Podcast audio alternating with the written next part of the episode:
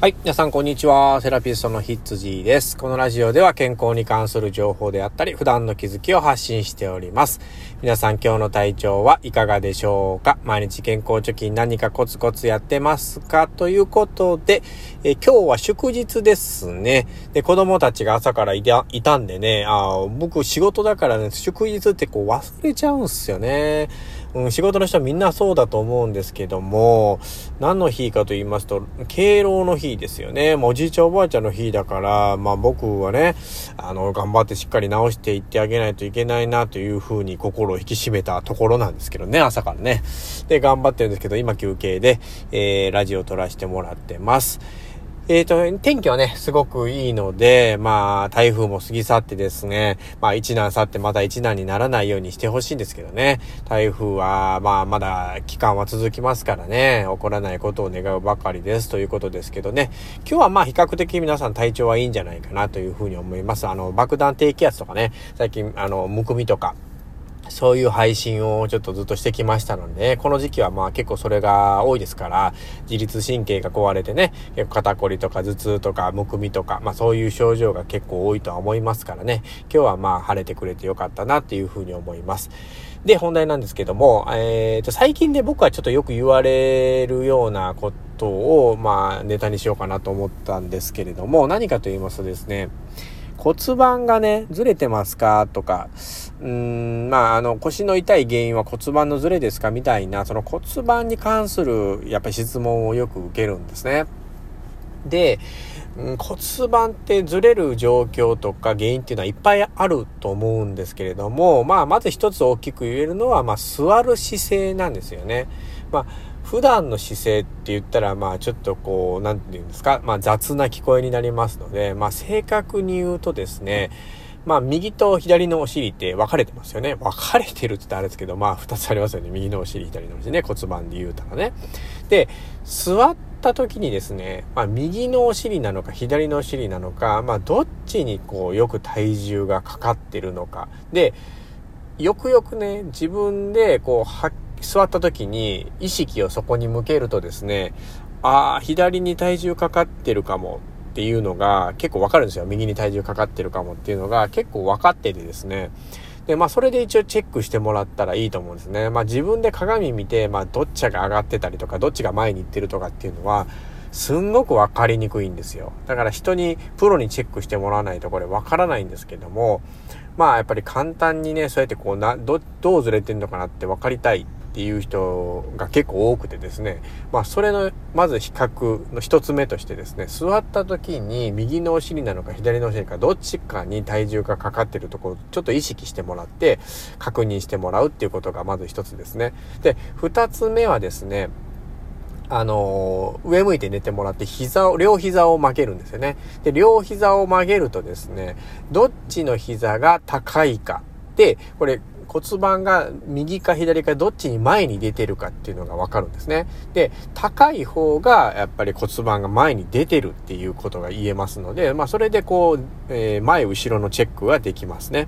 で、上下のチェックはそのお尻のね、つき具合で、えー、分かってくるんですけどもね。まあ大体それぐらい分かればね、あの、基本的にいいかなと思うので、その二つのチェックをね、とりあえずしてもらって、自分は今どれぐらい骨盤がずれてるのかっていうのをね、まず分かっていただくっていうことですね。で、今日はですね、あのー、その高さですね。お尻の方のに、えー、のフォーカスしてちょっとお話ししたいんですけれども、まあ、どういうことかと言いますとですね、まあ、例えばですね、お尻がね、あの左の方がよくついてるっていうことはですね、右の方が浮いてるっていうことなんですよね。少し浮いてるっていうことなんですよ。浮いてるっていうことは、その骨盤についてる上、上に持ち上げられてるっていう考え方をするんですね。そうしたら、その骨盤の上に引き上げてる。まあ、たくさん、実は筋肉あるんですけれども、その一つになる筋肉っていうのが、腰包茎筋っていう筋肉なんですね。まあ、これも一回ネットでどこにある筋肉なんか調べてもらったらいいと思うんですけども、あのー、後ろ側ね、骨盤の後ろ側にこう、長方形にこう上に伸びてるっていうようなね、あの肋骨の下の方ですね、ちょっと触れない肋骨があるんですけども、そこにこうべちゃっとこうついているような、えー、筋肉になります。で、えっとまあ、どういったあの働き、生活動作の中でどういった働きをする筋肉なのかっていうとですね、まあ、体を横にこう側屈って言って横に倒す動作であったりですね、えー、まあ後ろに反らすような動作の時にこう働いてくれてる筋肉になります。あとはまあ骨盤をね、上にこう短くなってしまうと引っ張り上げるような筋肉にもなりますので、まあ骨盤に関わった筋肉っていう風に言えますよね。で、この筋肉が硬くなると、えー、骨盤がずれてしまいます。まあ、特に上下にずれてしまいますので、骨盤の、えー、右左の高さが変わってしまいますよっていうところになりますね。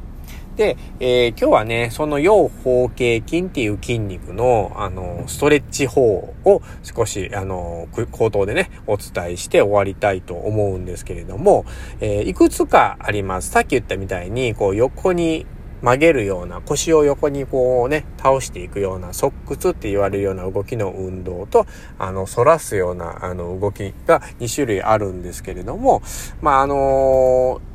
まあ一つ一つ言っていきましょうか。まずですね、こう四つん這いになってですね、まあ片方の手をですね、まあどっちかって言ったら硬い方ですね、あのー、座った時にお尻が浮いてる方、右だったら右ですね、を、えー、四つん這いになって手をですね、後ろの方にぐーっと引いていくんですね。えー、足首に向かって手首をず、手をずーっとね、伸ばしていくような感じですね。ね、縮こまってる筋肉をもっと縮こませるっていうような感覚ですね。で、えー、ゆっくり戻しますね。硬くなっている筋肉をもっとギュッと縮めて、ゆっくりまた伸ばしていくっていうような、そんなイメージですね。はい。あとはですね、さっき言ったみたいな横の側屈運動ですね。これも側屈もぎゅーってこうゆっくりね、じゅうびょうぐらいかけて曲げていって、ゆっくり戻していってあげるっていうような感覚で曲げていってほしいですね。あとこれね、立ってやったら危ない人もいるので、椅子に座ってね、あのー、背筋を少し伸ばしてですね、えー、片方の手をね、床にぐーっとつけていくっていうような動きをしてもいいと思います。これはもう絶対ね、あのー、どっちが短くなってるとか関係なしに両方やってもらった方がいいかなと思います。ここのストレッチに関してはですね。で、えー、次はですね、あのー、手を上にぐーっと伸ばして、から、上に伸ばしながら体をひねる。右にこうひねったり、左にひねったりってするような、えー、動きですね。まあこれでもあの結構ストレッチに、腰包茎のストレッチになってくれますよと。で、もう一つがですね、えー、まあ普通にね、前で腕組みをして体をひねるっていうようなね。まあただその腰包茎筋のこの伸び方が違ってくるので、まあ上に手を伸ばしてねじる。と、えー、胸の前に手を置いて伸ばす、あ、ねじるっていうのとね、このに種類ぐらいやってもらったらいいかなと思いますね。まあ以上がね、一応簡単にできるストレッチになりますので、まあいずれにしろですね、少しちょっと奥にある筋肉になりますので、まあ最大に伸ばすっていうことは非常に難しいんですね。体の体表にある筋肉だったら、えー、すごく伸ばせるストレッチっていうのはたくさんあるんですけども、実はね、このインナーマッスルって言われる少し体の深層にある筋肉っていうのは伸ばすのが非常に難しいですから、アプローチするのが非常に、えー、難しいような筋肉になるんですね。まあ治療家としても、うん、治療にアプローチするのは難しいですし、まあ少し知識がいるっていうことなんですよね。まあでもその骨盤を気にするような人っていうのは、やっぱりそういうインナーマッスル、少し深いところの筋肉なんかの勉強っていうのは絶対に必要になってきますし、えー、それを調子のいいのをまた維持しようと思ったらね、あのそういうところの筋肉のストレッチとか治療なんかも、えー、必ず必要になってきますので、まああのー、全くね、こう医療とか筋肉の知識がない人なんかもね、少しちょっとこう、まあ入れていくとか知識を入れていくとか勉強するっていうのもね、あの自分の体を守る上では絶対に必要になりますとなると思いますので、まあこのラジオで勉強したりですね、何か本で勉強したりだとかあしてもらうといいかなというふうに思います。今日は少しね、ちょっとややこしいような言い回しとか話もあったったかもしれませんけれども、まあちょっとこうできる、わかる範囲でね、聞いていただけたらなっていうふうに思います。次回もよろしくお願いします。セラピストの羊でした。ではでは。